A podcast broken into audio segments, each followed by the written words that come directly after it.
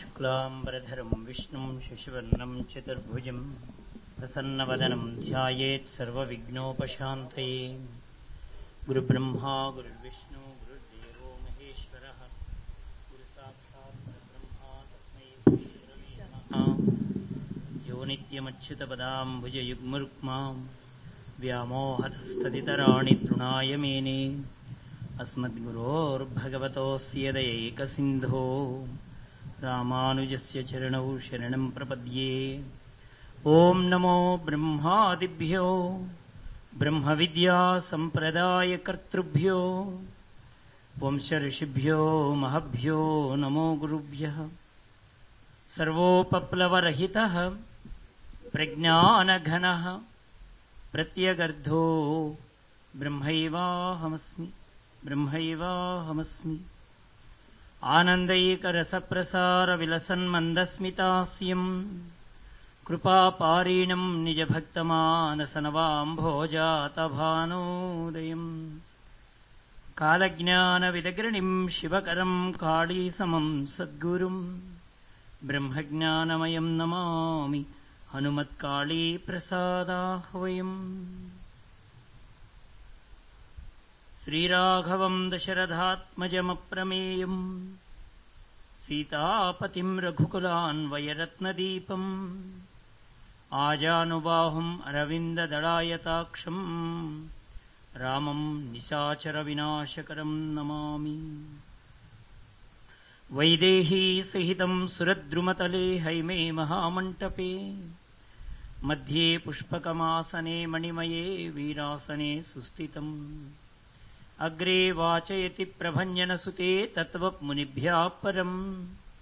वाक्यान्तम् वरतादिभिः परिवृतम्। रामम् भजेष्यामलम् यस्य दर्शनमात्रेण नास्तिकोऽपि आस्तिको भवेत्। वन्दे त्वाम् अवधूतेन्द्रम्। విశ్వగౌరాంగరూపిణం.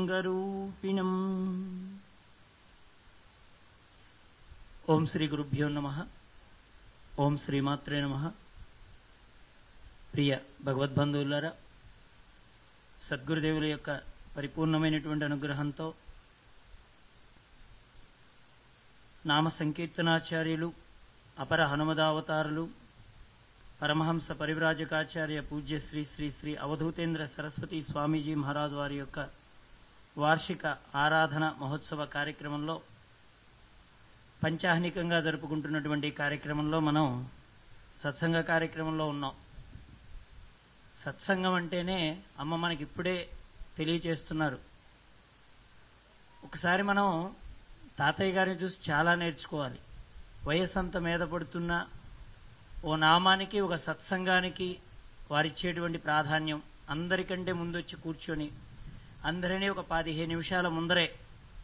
అంటే తాతయ్య గారి వారితో పాటు ఉన్నటువంటి సహచర్యంలో తాతయ్య గారి చివరి రోజుల్లో కారంచేడులో ఈ ఆశ్రమం కట్టక ముందర తాతయ్య గారు అక్కడ యార్లగడ్డ సీతాంబ గారు వారి గృహాన్ని స్వామివారి నిలయంగా చేసుకొని ఆధ్యాత్మిక కార్యక్రమాలు జరిపేటువంటి కాలంలో పరిచయం కావడం జరిగింది. అప్పటి నుంచి ఇప్పటి వరకు కూడా ప్రతి సత్సంగంలో తాతయ్య గారు ఒక అరగంట ముందర వచ్చి అక్కడ కుర్చీ వేసుకొని కూర్చోవడం. ఒక పదిహేను నిమిషాలు ఉందనగానే ప్రతి ఐదు నిమిషాలకి ఒక్కోసారి అనౌన్స్మెంట్ చేయడం.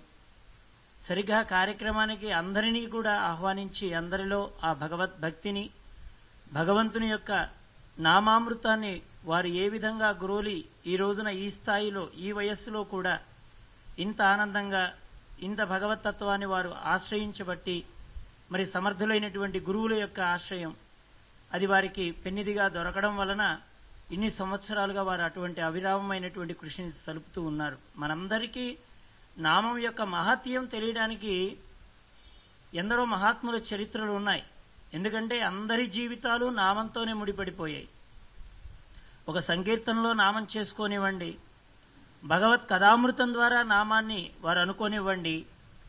లేదా కష్టం వచ్చినప్పుడు భగవంతుడి యొక్క నామాన్ని వారు వారి జీవితంలో ప్రవేశపెట్టుకోనివ్వండి.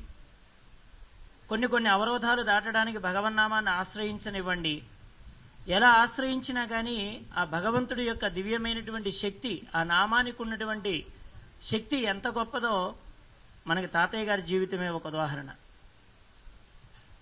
మరి అటువంటి వారు వారి తపన వారి తాపత్రయం వారి జీవితంలో వారు పంచుకున్నటువంటి ఆ ఆనందపు నామామృతాన్ని అందరికీ పంచాలనేటువంటి ఆ తపస్సు మనందరికీ కూడా ఆదర్శం అన్నమాట. మరి అటువంటి తాతయ్య గారు అందరినీ పేరు పేరున పిలవడం ఎందుకంటే సత్సంగం అనేటప్పటికి ఇప్పుడు చాలా మార్పులు వచ్చేసాయి.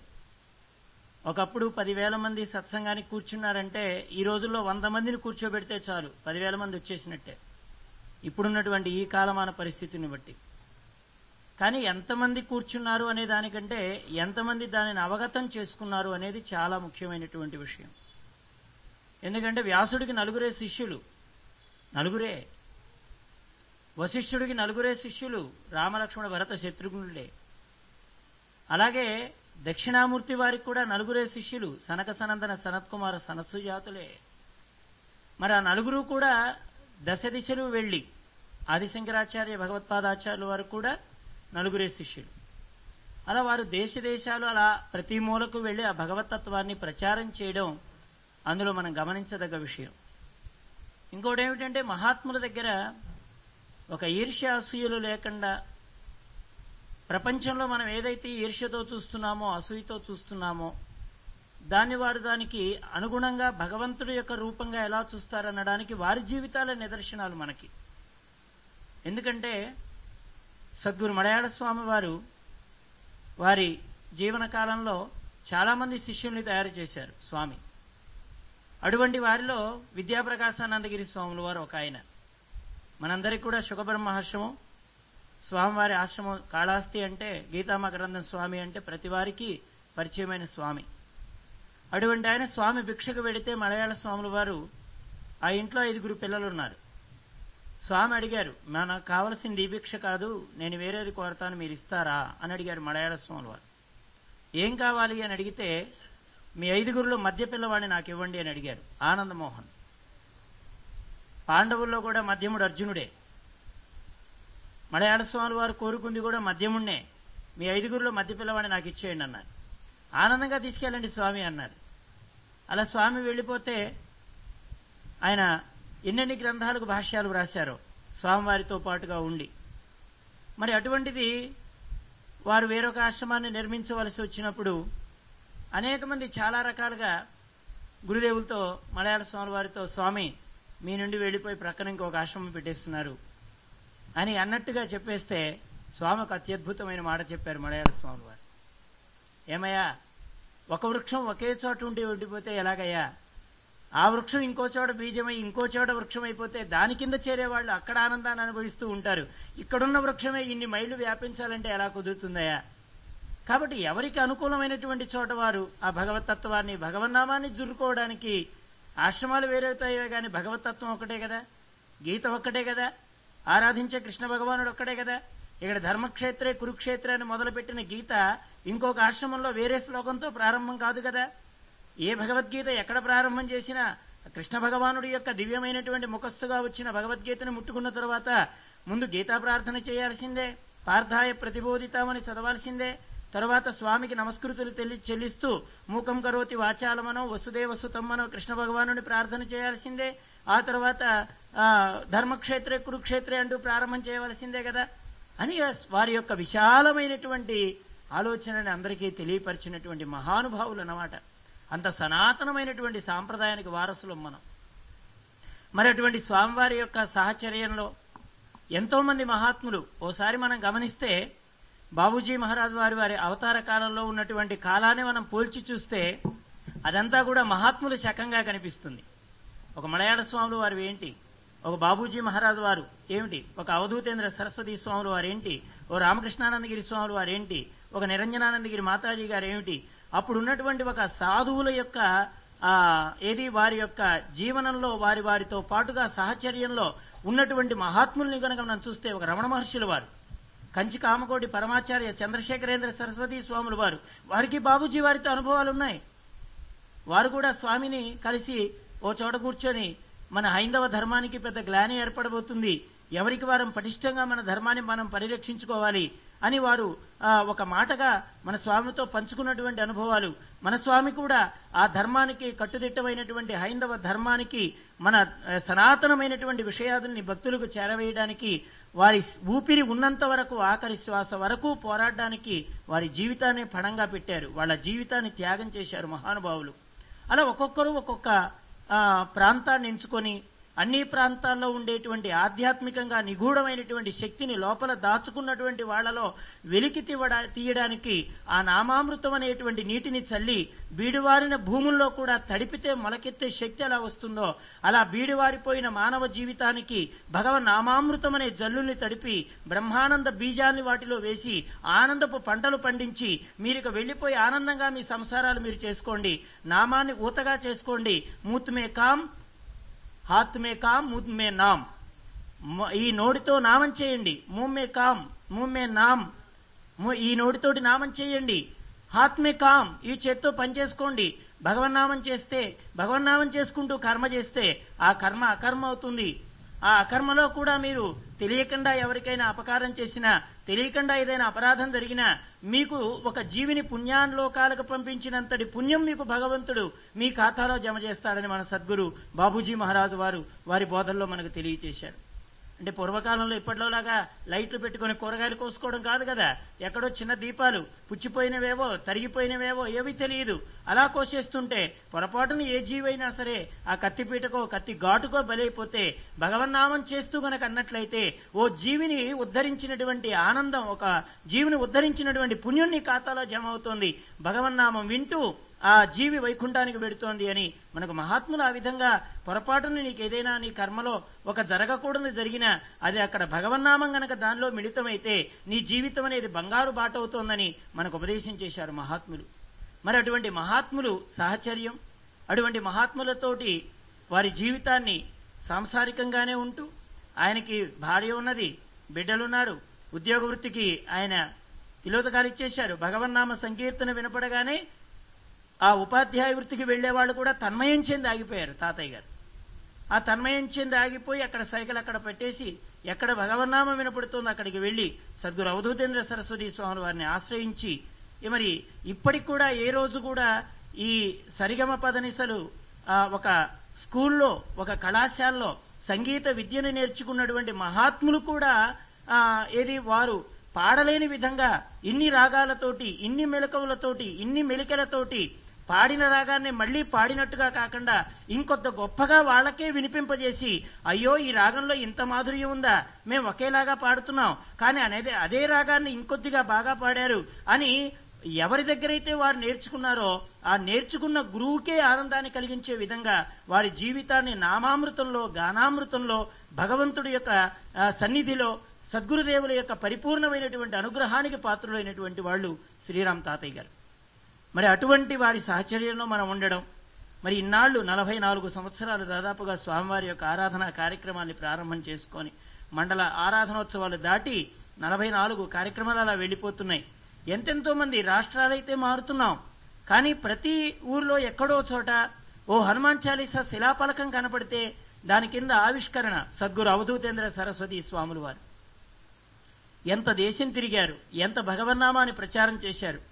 మరి అటువంటి స్వామి వారికి నిజమైనటువంటి వారికి మనం సమర్పించేటువంటి గురుదక్షిణ. గురుదక్షిణ అంటే ఇప్పుడు వారిని మనం తీసుకొచ్చేసి వారిని ఇక్కడ కూర్చోబెట్టి మనం సంకీర్తన చేస్తే ఒకవేళ అంత శక్తి మనకు లేదు. కానీ నిజమైనటువంటి వారికి ఇచ్చేటువంటి నిజమైన ఆరాధన నివాళి వారికి వచ్చేటువంటి కానుక ఏదైనా గురుదక్షిణ ఉంది అంటే నామాన్ని వినడం సత్సంగం చేయడం. ఎందుకంటే స్వామి కేవలం నామానికే ప్రాధాన్యత ఇవ్వలేదు సద్గురు అవధూతేంద్ర సరస్వతి స్వాముల వారు. మధ్య మధ్యలో సత్సంగం కూడా చేసేవారు. ఏమిటి స్వామి మరి ఇదేమైనా సంగీ నామానికి అవరోధం కదా అంటే ఏ సత్సంగంలో మాత్రం భగవన్నామం లేదా? అక్కడ మాత్రం భగవంతుడేమైనా వేరుగా ఉన్నాడా? అని సత్సంగం యొక్క ప్రాముఖ్యతని కూడా తెలియచేసినటువంటి మహానుభావులు అవధూతేంద్ర సరస్వతి స్వాముల వారు. వారు ఒక్కొక్క ఒక ఒక నామాన్ని ఒక శ్లోకాన్ని పట్టుకుంటే ఆ శ్లోకంలో ఉండే విధానం తన జీవితంలో ఆచరించకపోతే ఏడ్చి చెప్పుకునే సందర్భాలు ఉన్నాయి స్వామివారు. ఎన్ని ఎంత గొప్పగా చెప్పారో. ఏది? అమానినా మాననేన? తయోరివ సహిష్ణున? తులా తులాదపి మన మన తృణదపి తృణాదపి సునీచైవ? తయోరివ సహిష్ణున? అమానిన మానదేన? కీర్తనీయో సదాహరిహి అంటూ వారొక శ్లోకం గురించి ఒక సత్సంగంలో వారు చెప్పినప్పుడు వారు ఆ ఎంత బాగా కళ్ళ వెంట నీళ్ళు కార్చేశారో. ఏది? తులాదపిస్తుని చేవా అనే పదం దగ్గర వారు ఎంత బాధపడ్డారో. నన్ను నేను గడ్డప గడ్డిపరక కంటే అల్పంగా నన్ను నేను చూసుకోగలుగుతున్నానా? భగవన్నామ సంకీర్తన చేసే వాళ్ళకి స్వామి చెప్పినటువంటి సూచన. స్వామికి ఎన్ని రాగాలు వచ్చు ఎన్ని రాగాల్లో పాడగలరు? హనుమాన్ చాలీసా అనే రాగాల్లో పాడడం అనేది స్వామితోనే ప్రారంభమైంది. ఈ రోజున హనుమాన్ చాలీసా ఎక్కడో ఉత్తర భారతదేశంలో హిందీలో ఎక్కడో వారు చదువుకునేటువంటి ఏది ఆ హనుమాన్ చాలీసాని వారిక్కడికి తీసుకొచ్చి అనేకమైనటువంటి రాగాల్లో ఆడ బాణీలు ఏర్పరిచి ఇదిగో పదకొండు సార్లు ఒకే ఆసనం మీద నలభై రోజుల పాటు మండలం పాటు కదలకుండా ఆసన శుద్ధి కలిగినటువంటి వాళ్ళు ఈ హనుమాన్ చాలీసాని గనక పారాయణం చేసినట్లయితే వారి సర్వ ఆపదలు గట్టెక్కుతాయి. ఇది శిలాఫలకం మీద చెక్కిన దాని వలె శాశ్వతమని చెప్పినటువంటి మహానుభావుడు సద్గురు అవధూతేంద్ర సరస్వతి స్వాములు వారు. మరి అటువంటి స్వాములు వారు ఏం చెప్పారు? తులాదపి సునీచేవ. ఒక్క రాగం వచ్చేగానే బ్యాచీల దగ్గర గొడవలు. నాకు ఆ బ్యాచ్ వేయండి ఈ బ్యాచ్ వేయండి అదైతే నేను చేస్తాను ఇదైతే నేను చేస్తాను. ఇక ఆ పాడేదంతా ఒక్క రాగమే. ఎప్పుడైనా విన్నేవండి ఇప్పుడు ఆ మైక్ దగ్గర కూర్చున్నా ఆ ఒకే రాగం అన్నమాట. ఏడు రోజుల పాటు అదే రాగం. పోనీ ఇంకో చోటకి వెళ్ళిన తర్వాత ఏమైనా మారుస్తారంటే మళ్ళీ అదే రాగం. పర్వాలేదు. స్వామి కానీ తనని తాను ఎలా చూసుకున్నారు? స్వామి రాగాలు ఎప్పుడు పట్టుకోలేదు. రాగాలకు ప్రాధాన్యత ఇవ్వలేదు స్వామివారు. గుణం దగ్గర ప్రాధాన్యత ఇచ్చారు. ఎంత కన్నీరు కాచారు స్వామివారు. తులాదపి సునీచేవా అంటే ఆయన కళ్ళంటి నీళ్ళు వచ్చేసాయి నన్ను నేను గడ్డి పరక కంటే అల్పంగా నన్ను నేను చూసుకోగలిగానా? ఆయన వేసుకున్న ప్రశ్న నన్ను నేను చూసుకోగలిగానా? అంటే ఎక్కడో ఒక అహం అనేది లేస్తే దాన్ని మళ్ళీ తనపైనే చూసుకొని వేరే వాళ్ళపైన కూడా పెట్టేవారు కదా స్వామి. నువ్వు అలా చేశావు కానీ లేకపోతే ఓ బ్యాచ్ వాళ్ళు అలా చేశారనో ఓ బృందం వాళ్ళు అలా చేశారనో స్వామి ఎప్పుడు ఒక వ్యక్తిని వారి యొక్క సత్సంగంలో కానివ్వండి వారి బోధలో కానివ్వండి ఎప్పుడు ఒక వ్యక్తిని వారు టార్గెట్ చేసి మాట్లాడింది లేదు. వారు వారి మీదే ఒక ఉపమానాన్ని వారిని వారిగానే తీసుకున్నారు. తులాదపి సునీచేవ తయోరివ సహిష్ణున. ఒక ఒక మొక్క ఒక చెట్టు. ఓ చెట్టు ఎంత ఆధారమవుతోందండి దారిని పోయే వాళ్ళకి? ఇప్పుడు ఆధారమవుతున్నటువంటి చెట్టును చూశామే కానీ అది ఆధారం కావడానికి పడిన శ్రమని ఎంతమంది గుర్తించగలుగుతున్నారు? అది ఎంతగా రక్షణ చేసుకుంటే ప్రకృతిలోనే పుడుతుంది? ప్రకృతి యొక్క ఆ అనుగ్రహంతోనే పుడుతుంది. కానీ ప్రకృతిలోనే వైపరీత్యాలు కూడా వస్తున్నాయి. ఆ వైపరీత్యాలకు తట్టుకుంటుంది ఆ చెట్టు. తర్వాత బయట నుంచి వచ్చేటువంటి కీటకాలు వస్తాయి. మళ్ళీ దానికి అనవసరంగా వేరే దానికి మందు వేస్తే దాని ప్రభావం ఆ మొక్క మీద పడి దాని ప్రభావం వల్ల ఎండిపోయిన లక్షణాలు కలిగినవి కూడా మనం చూస్తూ ఉంటాం. పొలం పనులు చేసేవాళ్ళకి ఇది బాగా అనుభవం. గడ్డి మందు వేశారనుకోండి గడ్డి మందు వేసిన తర్వాత పొరపాటున ట్యాంకీ కడక్కుండా చేను మందుకు తీసుకెళ్ళి వేశారనుకోండి ఏమవుద్ది? చెట్లన్నీ మాడిపోతాయి. మీ పంటకొచ్చేయన్నీ మాడిపోతాయి. కానీ మాడిపోవాలని ఏ రైతు మందు వేయడు. గడ్డికి వేయాలనుకున్న మందు ఏ అడుగునో కొద్దిగా చేరడం వల్ల మీరు ట్యాంకీని శుభ్రం చేసుకోకపోవడం వల్ల దానిలో పంటకి మేలు కలిగించేటువంటి ఔషధం వేసినా గానీ దాని తాలూకు ప్రభావం అడుగు నుంచి చేరి అది నీళ్ళలో కలిసి మీరు ఏ పంట అయితే మీరు తినడానికి కారణమవుతుందో దాన్నే మాడిపోయేలా చేస్తుంది. మాడిపోవాలని మీరు మందు వేయలేదు కానీ మండిపోవడానికి కారణం ఏంటంటే దాని అడుగునున్న కొద్దిపాటి గడ్డి మందు. కొద్దిపాటి గడ్డి ముందే ట్యాంకీ కడక్కండి మీరు తినే పంటను నాశనం చేస్తుంది. ఏమాత్రం మనం అహం మనలో చెలరేగినది మన జీవితాన్ని నాశనం చేస్తోందని మనం ఎందుకు ఊహించడం లేదు. తయోరివ సహిష్ణునా అన్నాడు స్వామి. ఓ చెట్టుకుండే ఓర్పు నాకు ఇవ్వమన్నాడు. అది గొడ్డలతో కొట్టినా బాధపడదు. కట్టెలుగా ఉపయోగించి వాడికి వంట వండి పెడుతుంది. ఆఖరికి మనం దహనం అయిపోతే కట్టెల్లో పెట్టి కాల్చడానికి ఉపయోగపడుతుంది ఓ చెట్టు. అలాగే నరికేవాడికి కూడా నీడనిస్తుంది అదే చెట్టు. నరికేవాడు ఏం చేస్తాడండి? గొడ్డలు తీసుకొని నరకడానికి వెళ్ళినాడు. చెట్టు నేనే నరుకుతాడు. ఆ చెట్టు కిందే ఉంటాడు.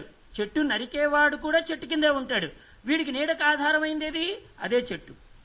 ఏ చెట్టును వాడు కొడుతున్నాడో ఆ చెట్టే వీడికి ఆధారమయ్యి నీడనిచ్చి వీడి అలసటను తీర్చి ఆకలి వేస్తే మళ్ళీ పండు కూడా ఇచ్చి వాడి ఆకలిని తీర్చిన చెట్టునే వాడు గొడ్డలతో నరుగుతున్నా ఆ చెట్టు వీడు కృతఘ్నుడు అని గాని వీడికి నేను నీడనివ్వను అని గాని వీడు తింటే నేను ఆకలి తీర్చను అని కానీ పండు అనడం లేదే. అంటుందా? అంటే పండుకి ఇక వాడికి పెద్ద వ్యత్యాసం ఏముంది? ఆ చెట్టుకు ఉండేటువంటి గొప్పదనం ఏముంటుంది? అలాంటి సహిష్ణునా? అలాంటి సహనం నాకు ఎప్పుడు ఇస్తావు నారాయణమూర్తి అని అడిగాడండి అవధూతేంద్ర సరస్వతి స్వాములు వారు. చిన్న చిన్న దెబ్బలకే ఓర్చుకోలేకపోతున్నాం. ప్రేమగా చూస్తే ఎంతసేపైనా ఉండగలుగుతున్నాం. కన్నెర చేస్తే కూడా ఉండగలుగుతున్నామా? కానీ అక్కడుండేటువంటి ఆ గొప్పదనం ఆ చెట్టుకుండేటువంటి లక్షణం నాకు ఎప్పుడు ఇస్తావు స్వామి? అని అడిగాడు స్వామి. తులాదపి సునీచేవ తయోరివ సహిష్ణున అమానినా మాననేనా. ఎవరు గౌరవించినా ఇవ్వకపోయినా స్వామి నువ్వు నా ప్రభువి నేను నీ దాసుని దాసుడికి ప్రత్యేకించి గౌరవం అవసరమా? దాసుడికి గౌరవం అవసరం లేదు. నా ప్రభువుకు నేను గౌరవం ఇస్తే చాలు. కానీ ఇక్కడ దాసుడు ప్రభువు కావాలనుకుంటున్నాడు. అక్కడ దోషం వచ్చేస్తుంది. దాసుడు ఎప్పుడైతే ప్రభువు కావాలనుకుంటున్నాడో అప్పుడు గౌరవాన్ని కోరుతున్నాడు. బయట నుంచి త- తనకు ఇతరుల కంటే తాను వేరుగా ఉండాలనుకుంటున్నాడు. తనకంటూ ఒకటైనటువంటి ఒక దాన్ని కోరుకోవాలనుకుంటున్నాడు కావాలనుకుంటున్నాడు. దాంతో ఏమవుతుంది? అతడికి ఉండేటువంటి ఆ గౌరవం అనేటువంటిది నాకు వీళ్ళు ఇవ్వడం లేదనేటువంటి విషయం వీడి మనసుకు తగిలిన తరువాత నామంలో ఉండే ఆనందాన్ని అనుభవించలేకపోతున్నాడు. తయోరివా సహిష్ణున అమానిన మాననైనా? నన్ను గౌరవించలేదని రాగానే కుర్చీ వేయలేదని అని అనుకున్నారనుకోండి ఒక పాడే వాళ్ళకే అటువంటి భావన కలిగింది అనుకోండి పోనీ ఉపన్యాసం చెప్పే వాళ్ళకే ఆ భావన కలిగింది అనుకోండి ఆ ఉపన్యాసం ఆ రోజంతా వేరుగా ఉంటుంది. పాడే వాళ్ళలో గనక నేను వస్తే కుర్చీ వేయలేదు నేను వస్తే సరిగా హార్మోనియం పెట్టి పెట్టలేదు నేను నా- నా పాళీకి సరైనటువంటి డోలక్కను ఇవ్వలేదు ఇటువంటి భావనలు వచ్చేసాయి అనుకోండి ఆ పాడే వేరుగా ఉంటుంది. కానీ ప్రభు అయినటువంటి ఆయన సన్నిధిలో ఆయన అనుగ్రహం కోసం నేను పాడుతున్నాను. ఓ తాళం కోసమో ఓ భజన కోసమో లేదా చెప్పుకోవడం వేరే వాళ్ళు బాగుందనని చెప్పుకోవడానికో కాదు నన్ను నేను ఉద్ధరించుకోవడానికి నాలో ఏవైనా తెలియని మలినాలు నాలోనే చేరితే నన్ను నేను క్షాళనం చేసుకోవడానికి ఈ శ్లోకం నాకు ఉపయోగపడుతుంది కదా అని మహాత్ములైనటువంటి వాళ్ళు ఆయన ఒక్క శ్లోకం దగ్గర ఎంత బాధపడ్డారో స్వామివారు. అంటే అదంతా కూడా మనకు అలవర్చుకోమని చెప్పడానికి ఆయన. ఈ రోజున వారిని మనం గౌరవిస్తున్నాం ఆరాధనలో గుర్తు చేసుకుంటున్నాం. ఎక్కడైనా పెడితే ఎవరండి మీరంటే అవధూతేంద్ర భక్త మండలి అని మనకు ఒక ముద్ర వేశారు స్వామి. ఆ ముద్రతో పాటుగా ఆ నామానికి ఉండేటువంటి విలువని కూడా మనకు ఉన్నతంగా ఇచ్చారు. ఓసారి ఆ నామం మనకు చేరకపోతే ఆ నామమే మనకు అనుగ్రహంగా దొరకకపోతే ఎవరైనా దారిని పోయేవాళ్ళు గుక్కెడు మంచినీళ్ళు మన ముఖాలు చూసి ఇస్తారా? ఎవరైనా పిలిచి ఒక పూట అన్నం పెట్టేవాళ్ళు ఉంటారా? ఒకసారి ఆలోచిస్తే. మరి అటువంటి నామం ఎంతమంది అండి కోటీశ్వరులు సైతం నామం పాడినటువంటి వాళ్ళని ఇంట్లో తీసుకెళ్ళి వాళ్ళ ఏసీ గదులు ఖాళీ చేసి ఏసీ గదుల్లో వాళ్ళుండి ఫ్యాన్ల కింద కోటీశ్వరులు పనుకుంటున్నారంటే ఇప్పుడు నామం గొప్పదా? డబ్బు గొప్పదా? నామమే గొప్పది. మనం విడిగా నామం చేయకుండా వాళ్ళ ఇంటి ముందు నుంచి వెళ్ళండి. అసలు మీరు గుర్తిస్తారేమో? మిమ్మల్ని గౌరవిస్తారేమో? మన గౌరవం దేని వల్ల వచ్చింది? నామం వల్ల వచ్చింది. ఆ నామాన్ని మన నోట పలికేటువంటి అదృష్టం గురుదేవులు మనకిచ్చారు లోకంలో ఇంతమంది ఉన్నారు మరి ఇంతమంది ఆ భగవంతుని స్వామిని చూసిన వాళ్ళు చాలామంది అంటూ ఉంటారు. మామండి స్వామిని పంతొమ్మిది వందల నలభై ఏళ్ళలో చూసామండి లేకపోతే ఇంకొంతమంది మేము యాభై ఏళ్ళలో చూసామండి ఇంకొంతమంది డెబ్బైలో అండి. స్వామివారు ఎక్కడికి వెళ్తే అక్కడ సప్ సప్తాహాల్లో స్వామివారితో పాటుగా వెళ్ళి పెట్టేపేడ సర్దుకొని మా దంపతులు మొత్తం ఉన్నామండి అని చెప్పుకునే వాళ్ళని చాలామందిని చూస్తున్నాం. కానీ అంతటి అదృష్టం మనకు భగవంతుడు గురు రూపంలో ఉండి ఇక్కడ మనం ఒక రాగం వచ్చినా ఒక తాళం వచ్చినా వెనకాతల వంత పాడుతున్నా దానికి కూడా విలువిచ్చి మనల్ని ఇక్కడ కూర్చోబెట్టి తన సన్నిధిలో చేర్చుకున్నారంటే గురుదేవుల యొక్క హృదయం ఎంత గొప్పది. మామూలుగా ఉంటే మనకు ఆ విలువలు వస్తాయా? ఆ గౌరవం వస్తుందా? నిన్ను నువ్వు తిన్నావా అని అడిగేవాడున్నాడా అసలు నీ జీవితంలో? నీ ఇంట్లో నీ భార్య అడుగు అడగదు. ఓసకి రెండు సార్లు అడిగేస్తే నేను తినను అని ముఖాన్ని చెప్పేస్తే ఆవిడ దారి ఆవిడదే నీ దారి నీదే. కానీ ఏ ప్రేమ ఏ వెనకాతల శక్తి ఆధారమై మనకు నిలబడింది. ఈ రోజున మనం ఎక్కడికి వెళ్ళినా వాళ్ళ ముఖం మనకు తెలియపోయినా మన ముఖం వాళ్ళకి తెలియకపోయినా వాళ్ళు మనల్ని ఎంత గౌరవంగా చూస్తున్నారు ఎంత విలువగా చూస్తున్నారు. ఇదంతా కూడా సంకీర్తన యొక్క మహత్యం. స్వామివారి పాదాలను పట్టుకున్నటువంటి మహత్యం. ఒక రాగం వచ్చిందన్నా ఒక పాట పాడగలుగుతున్నావన్నా ఒక మాట చెప్పుకోగలుగుతున్నావన్నా సత్సంగంలో ఆనందాన్ని అనుభవించగలుగుతున్నావన్నా మహానుభావుల యొక్క దివ్యమైనటువంటి కృప. అందుకనే వారిని ఆరాధించుకోవడం అంటే వారి దారిలో నడుస్తాను అని ప్రతిజ్ఞ పూనటం. నేను మరలా ఏవైనా నా జీవితంలో మరలా ఆరాధనకి పోని గత ఆరాధన నుంచి ఈ ఆరాధనలోపు నాలో ఏమైనా లోపాలుంటే నన్ను నేను ఎంతవరకు సరి చేసుకోగలిగాను నేను నా గురుదేవులకి ఎంత ఇష్టమైనటువంటి పనిని నేనే చేయగలుగుతున్నాను. సమాజం గుర్తించవలసిన అవసరం లేదు. ప్రపంచం మనమేం మనల్నేం గుర్తించనక్కర్లేదు. కానీ మనం మన గురుదేవులు మనకి ఏదైతే చెప్పారో వారు ఏది ఇష్టమై వారు మనకి ఇటువంటి ఆనందాన్ని మనకు ప్రసాదించారో దాన్ని మనం లోకానికి ఎంత పంచడానికి ప్రయత్నం చేస్తున్నాం? అలా పంచేటువంటి క్రమంలో మనం ఎంత ఆనందాన్ని అనుభవించగలుగుతున్నాం? లోకానికి ఎంత పంచగలుగుతున్నాం? మనం పాడుతూ ఉంటే లోకమంతా ఆనందపడుతుంది. విచిత్రం ఏమిటంటే విన్న వాళ్ళందరూ ఆనందపడుతున్నారు కానీ ఆనందం మనం పొందలేకపోతున్నాం. కారణం ఏంటంటే మనలో నేను పాడుతున్నాను అనేటువంటి ఒక గుణం రావడం నాకు ఇన్ని రాగాలు వచ్చు అనేటువంటి ఒక గుణం రావడం అది ఆనందాన్ని మనల్ని పొందనివ్వడం లేదు. కానీ బయట వాళ్ళు మాత్రం ఆనందాన్ని పొ- పొందుతున్నారు. కానీ అందులో అనుభవించిన వాడు పొందిన దానికి ఎన్నో నోటి నుంచి వచ్చిన వాడు చెప్పిన దానికి ఎన్నో చాలా వ్యత్యాసం ఉంటుంది. ఎన్ని రాగాలైనా రావచ్చు కాక. మహాత్ములు మనకి దాన్ని చిన్న కథ రూపంలో చెప్పారు. ఒక ఆవిడ ఎవరో గొల్లభామ అక్కడ ఉండేటువంటి మహాత్ములకి పాలు పోయడానికి ఆశ్రమానికి వెడుతూ ఉంటే ఓ రోజున ఏరు పొంగి ఆవిడ సరైన సమయానికి రాలేకపోతే ఎందుకు రాలేదమ్మా? అని అడిగితే స్వామి ఏరు పొంగింది అందువల్ల రాలేకపోయానంటే అప్పుడు ఆయన అంటాడు నువ్వు నారాయణ నామం నేర్చుకో రామ అని అనుకో నారాయణ అనుకో అప్పుడు నిన్ను ఏరు ఇబ్బంది పెట్టదు అని ఆయన చెప్పాడు. చెప్తే ఆవిడ అలాగే ఆ గురువు మీద ఉండేటువంటి విశ్వాసంతో మంత్రం మీద దృఢమైనటువంటి భావనతో ఆవిడ ఆ, ఈ వైపుకు వచ్చేటప్పుడు ఆ, అలాగే వచ్చేసిన తర్వాత ఓ రోజున బాగా అంతకంటే దారుణంగా వర్షం కురుస్తుంటే ఈ రోజున పాలు రావు అనుకున్నాడు ఎవరు? అడుపక్క ఒడ్డును ఒడ్డునుండేటువంటి ఆ, సన్యాసి వారు. కానీ ఈవిడ ఆనందంగా ఆ నామం మీద ఉండేటువంటి విశ్వాసంతో చక్కగా ఆవిడ ఆ నారాయణ నామం రామనామం చేసుకుంటూ అవతల గడికి వెళ్ళిపోతుంది.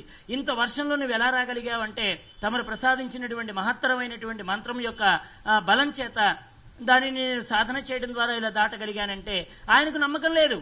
ఆయన ఏదో కొద్దిగా నోటి నుంచి నారాయణ రామ అనుకోమన్నాడే గాని ఆయనకు తను ప్రసాదించినటువంటి ఆ మంత్రం మీద తనకు విశ్వాసం లేదు. వెంటనే ఆయన అన్నాడు నువ్వు చాలా అబద్ధం చెప్తున్నావు. నేను నీకు నారాయణ రామ అని అనగానే నువ్వు ఏరు దాటేస్తావా? నువ్వు అబద్ధం చెప్తున్నావు. కాదు స్వామి కావాలంటే ఇదిగో ఇప్పుడు అదే ఉధృతంతో ఈ ఏరు వస్తుంది. ఇప్పుడు చూడండి ఈ నుంచి అదరికి నేను ఎలా పెడతాను అని ఆవిడ అదే నారాయణ రామ అనుకుంటూ ఆ ఒడ్డును దాటేస్తే ఆయనకు ఒక అనుమానం వస్తుంది. ఇదేమిటి నిజంగా నారాయణ నామంలో ఇంత శక్తి ఉందా? రామనామంలో ఇంత శక్తి ఉందా? అయితే నేను కూడా ఇప్పుడు వెళ్ళిపోతాను. నేను ప్రసాదిస్తే ఒడ్డుకి వెళ్ళగలిగిన ఆవిడికే అంత బలం వచ్చేస్తే ప్రసాదించి నాకెంత బలం ఉండాలి? ఇప్పుడు నేను పెడతానని ఇతను నడవడం మొదలెట్టేశాడు. ఈయనకు విశ్వాసం లేదు. విశ్వాసం లేనివాడు ఏమవుతాడు? నదీనాం సాగరోగతి మహాత్ములు చెప్తారు ప్రవాహంలో పడ్డవాడు లాకుల దగ్గర తేల్తాడు వెతుక్కోండి అనేవాళ్ళు రామకృష్ణానంద స్వామి వారు. ప్రవాహంలో పడ్డవాడి గతి అంతే. అలాగే వెళ్ళిపోయిన వాడి గతి అంతే విశ్వాసం లేకపోతే. ఇక్కడ ప్రసాదించేవారు గొప్పవారు అని మనకు అనిపిస్తుంది. కానీ అనుభవించిన వారు గొప్పవారు అని మనకు తత్వం చెప్తుంది. కాబట్టి బయటకు పాడుతున్నాం బయటకు చెప్తున్నాం. కానీ చెప్తే విన్నవాళ్ళు దానిలో ఆనందాన్ని పొందుతున్నారు. మరి చెప్పిన వాడు ఎప్పుడు పొందుతాడు అంటే ఆ చెప్పిన దాన్ని ఇతడు కూడా ఆచరించినప్పుడు పొందుతాడు. అలా ఆచరణ గురువులు మనకు దొరకడం దుర్లభం. తాము ఆచరించి నడిపించి చూపించేటువంటి వాళ్ళు దొరకడం మనకు దుర్లభం. అటువంటి ఆచార్యుల యొక్క సన్నిధిని మనం పొంది ఉన్నాం. అవధూతేంద్ర సరస్వతి స్వాములు వారంటే ఆయన నడక ఆయన మాట ఆయన నడిచినటువంటి తీరు ఒకళ్ళ దగ్గరికి వెళ్ళినప్పుడు వారు ధనాపేక్షతో నామాన్ని చేశారా? లేకపోతే హృదయానికి ఆనందం కలగడం కోసం నామాన్ని చేసుకున్నారా? సమయాన్ని వారు ఎలా పాటించారు? సమయాన్ని ఎలా పట్టుకున్నారు? అనేటువంటి విషయాలన్నీ కూడా వారి జీవితంలో మనకు తెలుస్తాయి. కానీ మన స్వామిని చూడనటువంటి వాడు చాలా మంది ఉండొచ్చు. కానీ స్వామినితో తన్మయత్వం పొంది ఆయన ఉన్నప్పుడు వారితో నడిచినటువంటి వాళ్ళందరూ కూడా మనకి ఇప్పటికి కూడా తాతయ్య గారితో ఉన్నటువంటి వాళ్ళు తాతయ్య గారు వీళ్ళందరూ కూడా స్వామితో అనుభవాన్ని పొందినటువంటి వారే.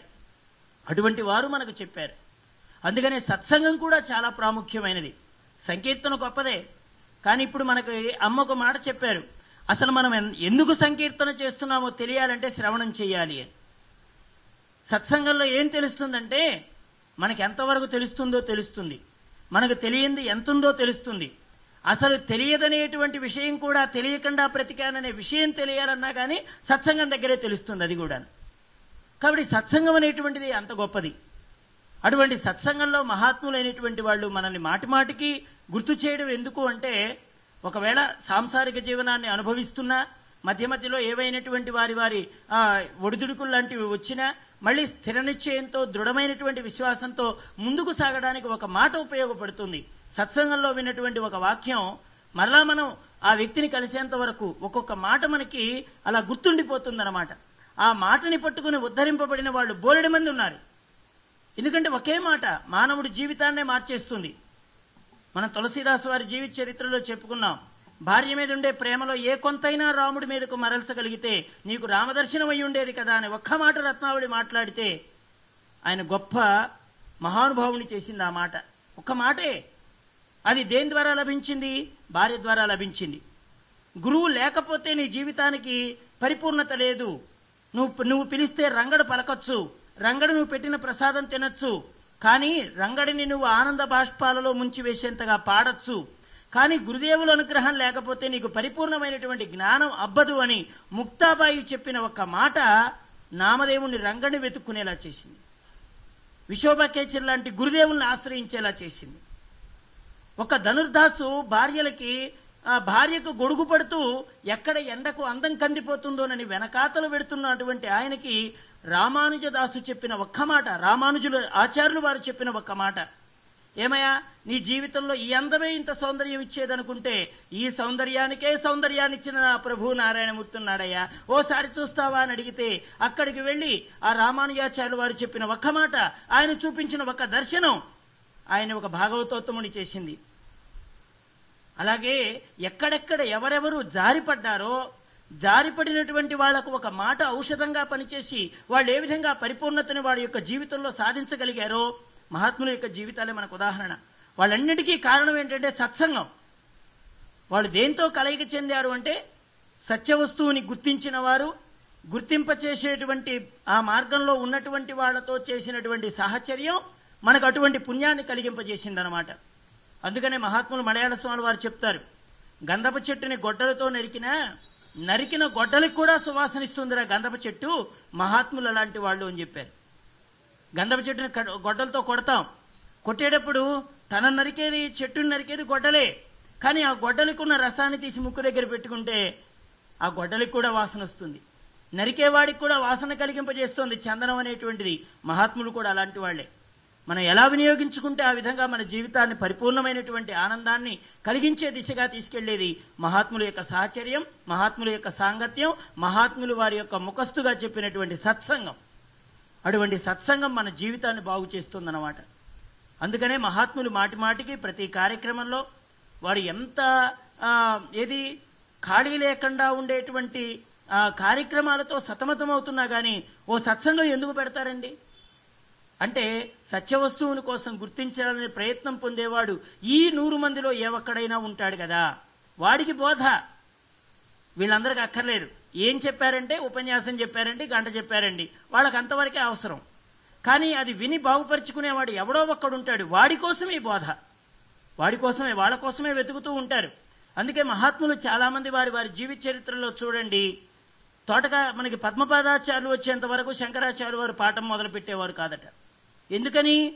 అంటే పాఠం వినేయడానికి వచ్చే వాళ్ళందరూ విద్యార్థులు కాదా? మరి వీళ్ళందరూ వచ్చారుగా ఎందుకు మొదలెట్టలేదు అంటే ఆతృత తపన దాన్ని తెలుసుకోవాలనేటువంటి ఉత్సాహం కలిగినటువంటి వాడు పద్మపాదాచార్యులు వారు.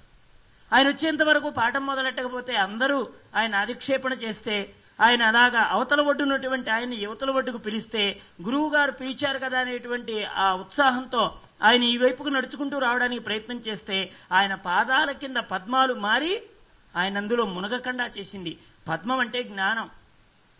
నీరు అంటే నీరుకి ఏమని తెచ్చి చెప్పారంటే జలమని పేరు. జలమునకు జడమని పేరు కూడా పేరు. జడమైన దానిలో మునక్కుండా ఉండాలంటే జ్ఞానం అనే పద్మం మీద అడుగు వేయాల్సిందే. నీ అడుగు ఎప్పుడు మునగదు? పద్మపదాచార్య వారికి ఆ పేరు ఎందుకు వచ్చింది? పద్మాలే ఎందుకు మొలవాలండి?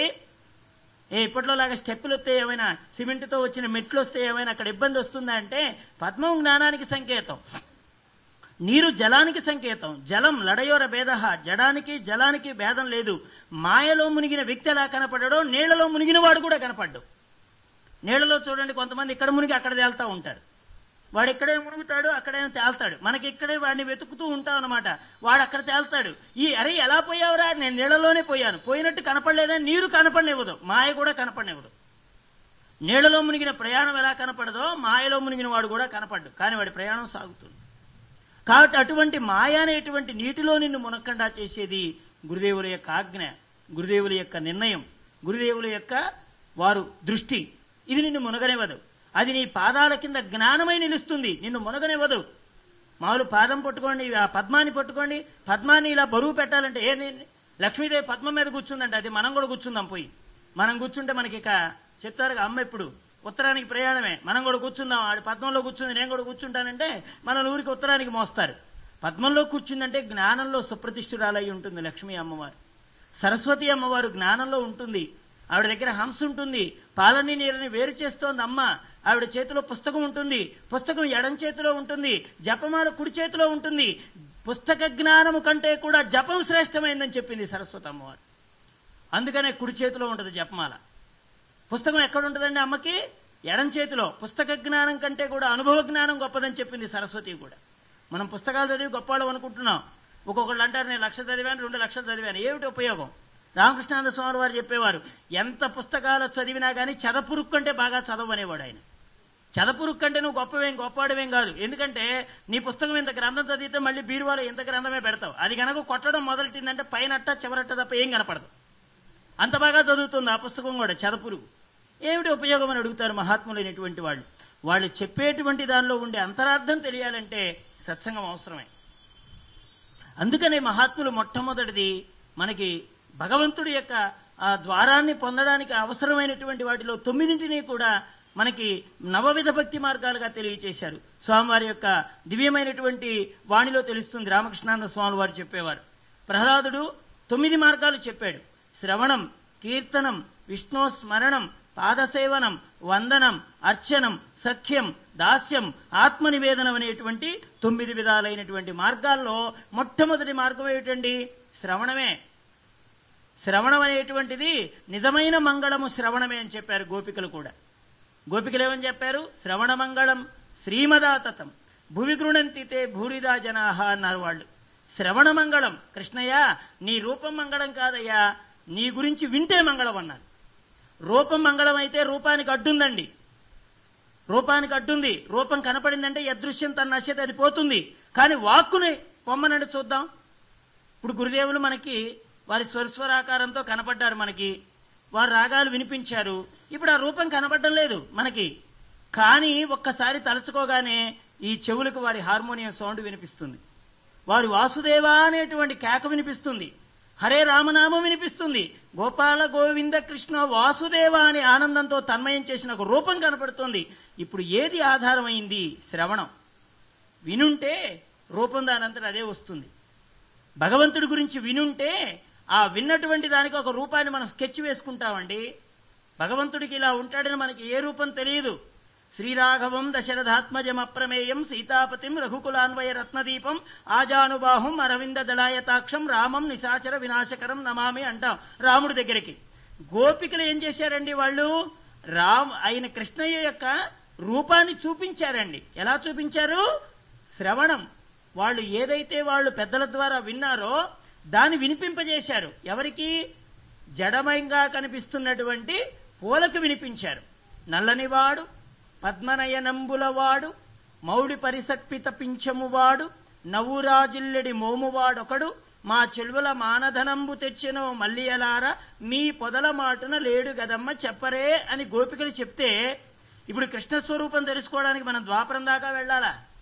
వాళ్ళు చక్కగా శ్రవణం ద్వారా మనకి ఇప్పటికీ వినిపింపజేస్తూ నారాయణుడి యొక్క రూపాన్ని ఎదురుగా చూపించారు వారు.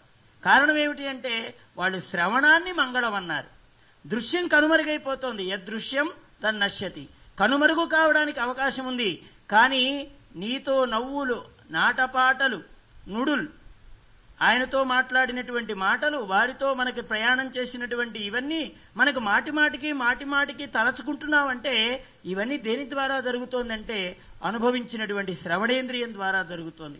ఒకటి మనకి వారి ద్వారా విన్నవి ఇంకోటి వారి భక్తులు మనతో పంచుకున్నవి. ఇవన్నీ మనకి గుమ్ముకూడి మనల్ని ఏం చేస్తున్నాయి? ఆ ఆనందమయమైపోయినటువంటి ఇంకో లోకంలోకి మనల్ని తీసుకెడుతున్నాయి.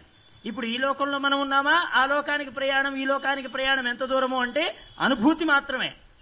ఆ లోకానికి ఈ లోకానికి ప్రయాణం అనుభూతి ఒక్కటే అక్కడ దూరం. అంతేగాని లోకానికి లోకానికి ప్రయాణం కిలోమీటర్లు కాదు బస్సులు కాదు ఏరోప్లేన్లు కాదు అనుభూతి. అనుభూతి పొందిన హృదయం దగ్గరికి కృష్ణుడు పెడతాడు కృష్ణుడు ఇప్పుడు మధురలోనే ఉన్నాడా? వ్రేపల్లెలో ఉన్నాడా అంటే వ్రేపల్లెలోనే ఉన్నాడు. సాక్ష్యం ఏమిటంటే ఎప్పుడూ ఆయనకి గోపికల నామస్మరణే. ఎందుకని అంటే వాళ్ళు నన్ను తలుచుకుంటున్నారు కాబట్టి నేను వాళ్ళని తలుచుకుంటున్నాను అంటాడు ఆయన. వాళ్ళు నన్ను తలుచుకుంటున్నారు నేను వాళ్ళని తలుచుకుంటున్నాను. ఎప్పుడు అక్కడ ఎడబాటు వస్తుందో అప్పుడే నేను వాళ్ళకి విస్మృతి కలుగుతుంది. నన్ను స్మృతి పదంలో ఉంచుకున్నంత వరకు వాళ్ళకు సంస్మరణే ధ్యేయం. ఎప్పుడైతే విస్మృతి వాళ్ళకు కలిగేస్తుందో అప్పుడే సారం పోయి సంసారం వచ్చేస్తుంది. సారంపై సంసారం రావడానికి సకారం రావడానికి సున్నా రావడానికి కారణం ఏంటంటే భగవంతుడి విముఖత కావడమే సంసారం. భగవంతుడితో కూడి ఉంటే సారమే. సారం అంటే అర్థం ఏంటండి? రసం. సారం అంటే రసమేనండి. సారాన్ని తిరగేయండి. సారాన్ని తిరగేస్తే వచ్చేది రసమే. భగవంతుడు దేలో ఉన్నాడు? రసో వై సహా భగవంతుడు ఎవరు? రసస్వరూపుడు భగవంతుడు. అంటే భగవంతుడిని అనుభవించడానికి వీళ్ళు వాళ్ళనే భేదం లేకుండా దప్పిక కొనడం ఒక్కటే అర్హత కలిగి ఎవడైతే ఆ జలం దగ్గరకు చేరిన వాడికి వాడి కులాన్ని వాడి వర్ణాన్ని వాడి గుణాన్ని వాడి యొక్క విశేషం ఏమీ తెలుసుకోకుండా గుప్పెడి నీళ్ళని ఇలా పట్టి తాగగలిగితే చెరువు ఎలా దాహం తీరుస్తుందో ఆశ్రయించిన వాడికి అటువంటి ఆర్తిని చూసి ప్రసాదాన్ని పంచేవాడే భగవంతుడంటే ఆయనే రసస్వరూపుడు. అందుకే రసో వైసహ అని భగవంతుడికి పేరు. అటువంటి స్వామిని అనుభవించిన ఒక భాగవతోత్తముడు చెప్పిన మాట అండి అది. ఈ శ్లోకం మనకి ఎవరు అందించారు ఒక భాగవతోత్తముడు ప్రహ్లాదుడు అందించాడు మనకి. సారమంతా చెప్పేశాడండి తండ్రి గారికి. ఏమయ్యా ఇన్ని చదివానంటున్నావు. ఒక సారవంతమైన పద్యం చెప్తావా? అని అడిగాడు. పద్యం చెప్తావా అంటే స్వామిని పొందే ఉపాయమే పద్యం అండి స్వామిని పొందదగినది ఏదో దాన్ని చెప్పడమే నిజమైనటువంటి ఉపాయము వాడే ఉపేయము వాడే. ఉపాధి కూడా వాడే. చేరవలసిన వాడు చేరవలసిన మార్గము చేరేటువంటి మార్గంలో మనకు అందించేటువంటి విషయాదులు అన్నీ తానై నిలిచి తనలో చేర్చుకునేంత వరకు మన వెంట ఉండేవాడు భగవంతుడు ఒక్కడే ఆయన ఒక్కడే అందుకనే ఆయన గురించే చెప్పాడు ఆయన పద్యం ఒకటి చెప్పేయమంటే ఏమన్నాడు ఆయన? భగవంతుణ్ణి పొందే విధానం నాన్నగారు శ్రవణం కీర్తనం విష్ణు స్మరణం పాదసేవనం వందనం అర్చనం సఖ్యం దాస్యం ఆత్మనివేదనం అనేటువంటివి ఇవి తొమ్మిది మార్గాలు నాన్నగారు. వాటిలో శ్రవణం. ఎందుకని? గోపికలు శ్రవణాన్నే పట్టుకున్నారు కాబట్టి. కృష్ణయ్య రూపము ఓసారి వాళ్ళకి అదృశ్యమైపోతే అక్కడ వాళ్ళకి అనుభూతిగా నిలిచింది ఏమిటండి? కృష్ణుడు చేసినటువంటి లీలలు. ఆయన మధురకు వెళ్ళిపోయాడు. వెళ్ళిపోయిన తర్వాత వీళ్ళందరూ ఒక చోట కూర్చుని ఏడవలేదండి. అయ్యో భగవంతుడు మనకు దూరం అయిపోయాడు అనుకోలేదండి. ఇప్పుడు ఆయన దూరం ఏడుస్తూ ఉంటే మనం వల్లకాటికి వెళ్ళే రోజులు దగ్గర పడేసి ఈ దుఃఖం మన భగవంతుడిని మరిపింప చేయడానికి వచ్చిందే కాబట్టి ఈ దుఃఖానికే మనం సవాలు విసరాలనుకున్నారు గోపికలు. ఈ దుఃఖం మనల్ని భగవంతుడిని దూరం చేయడానికి వచ్చింది దుఃఖం. కాబట్టి భగవంతుడిని దూరం చేసేది సంసారం కాదండి దుఃఖమే. సంసారం అంటే పిల్లలు అనుకుంటున్నాం. కాదు కాదు. వాళ్ళు మనల్ని ఏం చేయడం లేదు. వాళ్ళ మానాన వాళ్ళు ఉంటున్నారు వాళ్ళ పని వాళ్ళు చేస్తున్నారు. వాళ్ళు ఎప్పటికీ మనకు అడ్డంకి కాదు. నిరూపణ చేశారు మహాత్ములు సా- చాలా మంది మరి భగవంతుని పొందడానికి అడ్డుగా నిలిచేదేమిటి దుఃఖమే. సంసారమే దుఃఖం. నీ దుఃఖమే సంసారం ఇంకా చెప్తే. చాలా మంది సంసారం అంటే పిల్లలు కదండి. మరి పిల్లలు లేనోళ్ళు కూడా ఏడుస్తున్నారు కదండి. వాళ్ళకి ఎక్కడి నుంచి వచ్చిందండి సంసారం? విషయాన్ని పట్టుకున్నారు కాబట్టి దుఃఖం వచ్చిందండి. దుఃఖమే సంసారం అయి కూర్చుందండి. అంతే. అక్కడ వాడు పిల్లలు ఉండరు భర్త ఉండడు పిల్లలు ఉండరు. ఏకాకి ఎవరు ఎక్కడికి పోయినా అడిగేవాళ్ళు లేరు కాదనేవాడు లేరు ఎంతసేపు పాడుకున్నా కానీ వద్దనేవాడు లేరు. కానీ భగవంతుడి దగ్గరికి రావడానికి మాత్రం సంసారం అండి. ఎక్కడ దొరికిందంటే దుఃఖం. విషయమే సంసారం అయి కూర్చుంది అక్కడ. ఇప్పుడు ఆ సంసారం అనేటువంటిది కారణం ఏమిటి? దుఃఖం. అందుకని గోపికలు అన్నారండి మనకి నిజమైన శత్రువు ఏమిటంటే ఈ దుఃఖమే. ఇదే మనల్ని కృష్ణుడిని అడ్డుగోడగా మనల్ని నిలబెట్టడానికి వచ్చింది ఈ దుఃఖం. ఇప్పుడు ఈ దుఃఖానికి మనం సవాలు విసరాలి. ఏమిటి దు- దుఃఖానికి సవాలంటే భగవన్నామ కీర్తనం. కృష్ణుడి యొక్క గుణాన్ని నెమరు వేసుకోవడం. అంతటి వెలుగొచ్చి ఇక్కడ నిలబడితే చీకటి ఎలా ఉంటుందో చూస్తామన్నారండి గోపికలో. సహస్ర కోటి కిరణాలతో నారాయణమూర్తి వెలుగుతూ ఉంటే అక్కడ చీకటికి తావుంటుందా? ఒక సూర్యుడు వస్తేనే ఇప్పుడు తట్టుకోలేకపోతున్నాం నలభై అంటున్నాం యాభై అంటున్నాం ఇంకొక ఐదు వస్తే ముఖాలన్నీ నల్లగా అయిపోయి పేడ తట్టలాగా బయటకు వచ్చేస్తాం. ఒక్క సూర్యుడికే తట్టుకోలేకపోతుంటే కోటి సూర్యుల వెలుగండి అక్కడ. కృష్ణుడి యొక్క లీలా కృష్ణుడి యొక్క కథామృతం అంటే మళ్ళీ అక్కడ కథామృతం వచ్చిన తర్వాత మళ్ళీ తమస్సు అనేటువంటి దుఃఖానికి అక్కడ తాగుంటుందా చీకటికి తాగుంటుందా లేదు అక్కడ. అందుకని గోపికలందరూ కలిసి ఒక మాస్టర్ ప్లాన్ వేశారు. ఏమిటా మాస్టర్ ప్లాన్? ఈ దుఃఖం మనం భగవంతుని మనల్ని దూరం చేయడానికి వచ్చింది. మనం పొందుతున్న ఆనందం నుంచి మనల్ని విస్మృతి కలిగించి మనల్ని సంసారంలో పడేయడానికి వచ్చేసింది. కాబట్టి ఎవరిని చూస్తే సంసారానికి భయమో ఎవరిని చూస్తే విస్మృతి కూడా పరుగులెత్తుతాయో అటువంటి కృష్ణుడి తెచ్చి మనం ఎదురుగా పెడతాం. ఏమండి? కోట కృష్ణనామం అయితే వెనకాతలు ఉన్నది జీవుడండి. కోట కృష్ణనామం అయితే జీవుడు ఎన్ని ఎన్ని లోపలు చేసుకుంటే ఏమండి? ఇప్పుడు గోపికలు అన్నారు మా ఎదురుగా కృష్ణనామాన్ని పెడుతున్నాం మేము సంసారంలో ఉంటున్నాం. ఇప్పుడు ఆ దుఃఖం అనేది ఎలా వస్తుందో చూస్తామన్నారు వాళ్ళు. అందుకే శ్రవణమంగళం శ్రీమదాతతం. వాళ్ళు అన్నారు మరి మీకు ఆయుధాలంటే ఎదురుగా ఉంటాయి కదా ఆయుధాలంటే ఎదురుగా కనపడాలి కదా అంటే వాళ్ళన్నారండి భగవంతుడి గురించి చెప్పుకోవడమే మా ఆయుధం. ఆయన నీళ్ళని మననం చేసుకోవడమే మా ఆయుధం. మా శరీరాన్ని కప్పేది వస్త్రం కాదు మా శరీరానికి ఆచ్ఛాదన కలిగించేది నామం అన్నారండి గోపికలు. ఆ కృష్ణనామము కృష్ణలీలలే మా శరీరానికి ఆచ్ఛాదన. గో అంటే ఇంద్రియములు పిబతి త్రాగేవాళ్ళు. సమస్త ఇంద్రియముల చేత కృష్ణనామ రసామృతాన్ని పానం చేసిన వారే గోపికలు. ఏ ఇంద్రియానికి బయట విషయాలకు తావివ్వలేదు వాళ్ళు. కళ్ళకు తావివ్వలేదు చెవులకు తావివ్వలేదు అసలు తలపులకి తావే లేదు అక్కడ. తన్మయత్వంతో ఉన్నటువంటి కృష్ణమూర్తి యొక్క రూపం తప్ప ఆయన లీలలు తప్ప. వాటికే విసుకొచ్చేసి వెళ్ళిపోయిందండి. ఏమండి? బిచ్చగాడు వచ్చి మీ ఇంటి ముందు నిలబడి తలుపు కొడుతుంటే ఎంతసేపటికి తీయకపోతే ఏం చేస్తారండి? మీ ఇల్లే పట్టుకెళ్ళాడతాడా ఇంకో గిల్లు చూసుకుంటాడు. కదా? అంతేగాని నీవే నాకు దిక్కమ్మ అని కొంగు పట్టుకుని ఉంచుంటే వాడి కడుపు ఎలా తీరుతుందండి? అలాగే ఈ మాయ ఈ సంసారం కూడా మన ఇంటి నిలబడి నిలబడి తలుపులు కొడతా ఉంటుందండి. మనం తీసిన దాకా కొడతానే ఉంటది. కానీ కొట్టేది సంసారం అని తెలుసుకున్నప్పుడు తీయకుండా ఉండడమే విఘ్నత. తీసావా లోపలికి దొరబడి నిన్నే లేకుండా చేసి నిన్ను కూడా ఇల్లు ఖాళీ చేయించి బయటికి పంపించేస్తుంది అనమాట అది. కాబట్టి అటువంటి దానిని గురించి నిన్ను జాగ్రత్తగా నిలిపేది మాధవ నామస్మరణ అందుకే మనకు అమ్మ ఎప్పుడు చెప్తూ ఉంటారు కదా పాట రూపంలో మమకారములో పడకమురా అని కాబట్టి అటువంటి దానిలోకి పడనివ్వకుండా చేసేదేమిటి అంటే భగవన్నామం. మరువకుడు హరినామస్మరణం అని చెప్తారు కదా అంటే ఏ విధమైనటువంటి బాధ నీకు కలిగినా నారాయణ నామస్మరణ ఒకసారి గుర్తుకు తెచ్చుకో. తన్ను నిశాచరులు పొడవ దైత్యకుమారుండు మాటి మాటికి ఓ పన్నగశాయి ఓ నిఖిల పావన ఓ ఆపద్బాంధవ ఓ జనార్దనానుచు నుతించుగాని తా కన్నుల నీరు తేడు భయకంప సమేతుడు కాడు భూవరా. ఏం పిల్లాన్ని కన్నావయ్యా హిరణ్య కశ్యప అన్నారు ప్రహ్లాదుని తీసుకొచ్చి. తన్ నిశాచరుల పొడవ మాటి మాటికి ద- ఈ దైత్య కుమారుండు ఓ పన్నగశాయి. ఎవరిని పిలిచేవాడండి? ఆయన్ని పిలిచేవాడు. పన్నగశాయి అని పిలిచేవాడు. ఏమయ్యా? ఐదు తలలు పది తలలు సహస్ర శీర్ష పురుష వెయ్యి తలల కింద పడుకునేటువంటి వాడివి. నీ ముందు ఒక్క పా ఒక్క పాము కాదు వెయ్యి తలలై నీకు గొడుగుగా ఉంటే ఒక్క తల ఉన్న విషమున్న పాము నన్నేం చేస్తుందయ్యా? అన్నాడు ఆయన. తన్ని సాచరలు పొడవ దైత్య కుమారుండు మాటి మాటికి ఓ పన్నగశాయి ఓ ధనుజపంచన ఓ నిఖిలాపన్న శరణ్య అనుచు నుతించు గాని తా కన్నుల నీరుతాడు ఏమండి? సమర్థుడైన తండ్రి ఇంట్లో ఉంటే బయటికి వెళ్ళి ఇతరుల్ని వస్తువు అడిగితే ఆ అవమానం ఎవరిది? తండ్రిదే కదా. మరి ఆదుకునేటువంటి నారాయణుడు ఇక్కడ అన్నింటా రక్షణగా వాడుంటే బయటికి వెడితే అవమానం ఎవరికండి? ఆశ్రయించిన నారాయణుడికి అవమానం. అందుకని ప్రహ్లాదుడు అన్నాడు నిన్ను నువ్వు కాపాడుకుంటావో? నా మానాన్ని కాపాడి నువ్వున్నానని నిరూపణ చేసుకుంటావో?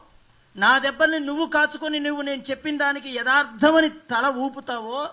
లేదా తన్నులు నా చేత తన్నింపజేసి నా శరీరాన్ని నులియింపజేసి సమయింపజేసి నువ్వు లేవని నీవే చాటుకుంటావు అని ఇష్టం అన్నాడు ఆయన. నీవు లేవని నువ్వే చాటుకున్నట్టు అవుతావు. ఇప్పుడు నేను చచ్చిపోయాననుకో ఎవరికా బాధ? నాకేం బాధ లేదు. ఇది నాదనుకుంటే నాకు బాధ. ఇది నాది కాదని నాకు ఎప్పుడో తెలుసు. దాని గురించి నాకు అసలు బాధే లేదు. ఇప్పుడు నన్ను నువ్వు రక్షించుకోలేకపోతే నువ్వు లేవని జనం అంటారు. కాబట్టి ఇది నీకు పరీక్ష నాకు కాదు. అది ప్రహ్లాదుడు యొక్క దివ్యమైనటువంటి విశ్వాసం. అందుకే పరమాత్మ ఎక్కడున్నా పరిగెత్తాడు ఆయన. ప్రతి కాపులో కాపు కాచాడు ఆయన. శరీరం నొలియలేదు రుదరం ఉబ్బలేదు కంఠంలో ఎటువంటి గాద్గదమైనటువంటి స్వరం బయటికి రాలేదు ఈ ఎముకలు నలగడం కానీ నులియడం కానీ జరగలేదు కొండల మీద నుంచి పడేసినా కానీ ఏదో చిన్నపిల్లాడు ఒక చేతుల్లో అరచేతుల్లో నుంచి దించినవాడు ఎలా దించుతాడో అలా దిగి హాయిగా నడుచుకుంటూ వస్తుంటే మేము పడేసింది కొండల మీద నుంచా లేకపోతే వీడిని తెచ్చి దించామా మేము? అలా ఆశ్చర్యపోయారు వాళ్ళు. ఎందుకని? సర్వే సర్వత్ర నా నారాయణుడు ఒక రక్షకుడు నా ప్రభు ఉన్నాడనేటువంటి విశ్వాసం. ఇది దేని ద్వారా కలిగింది?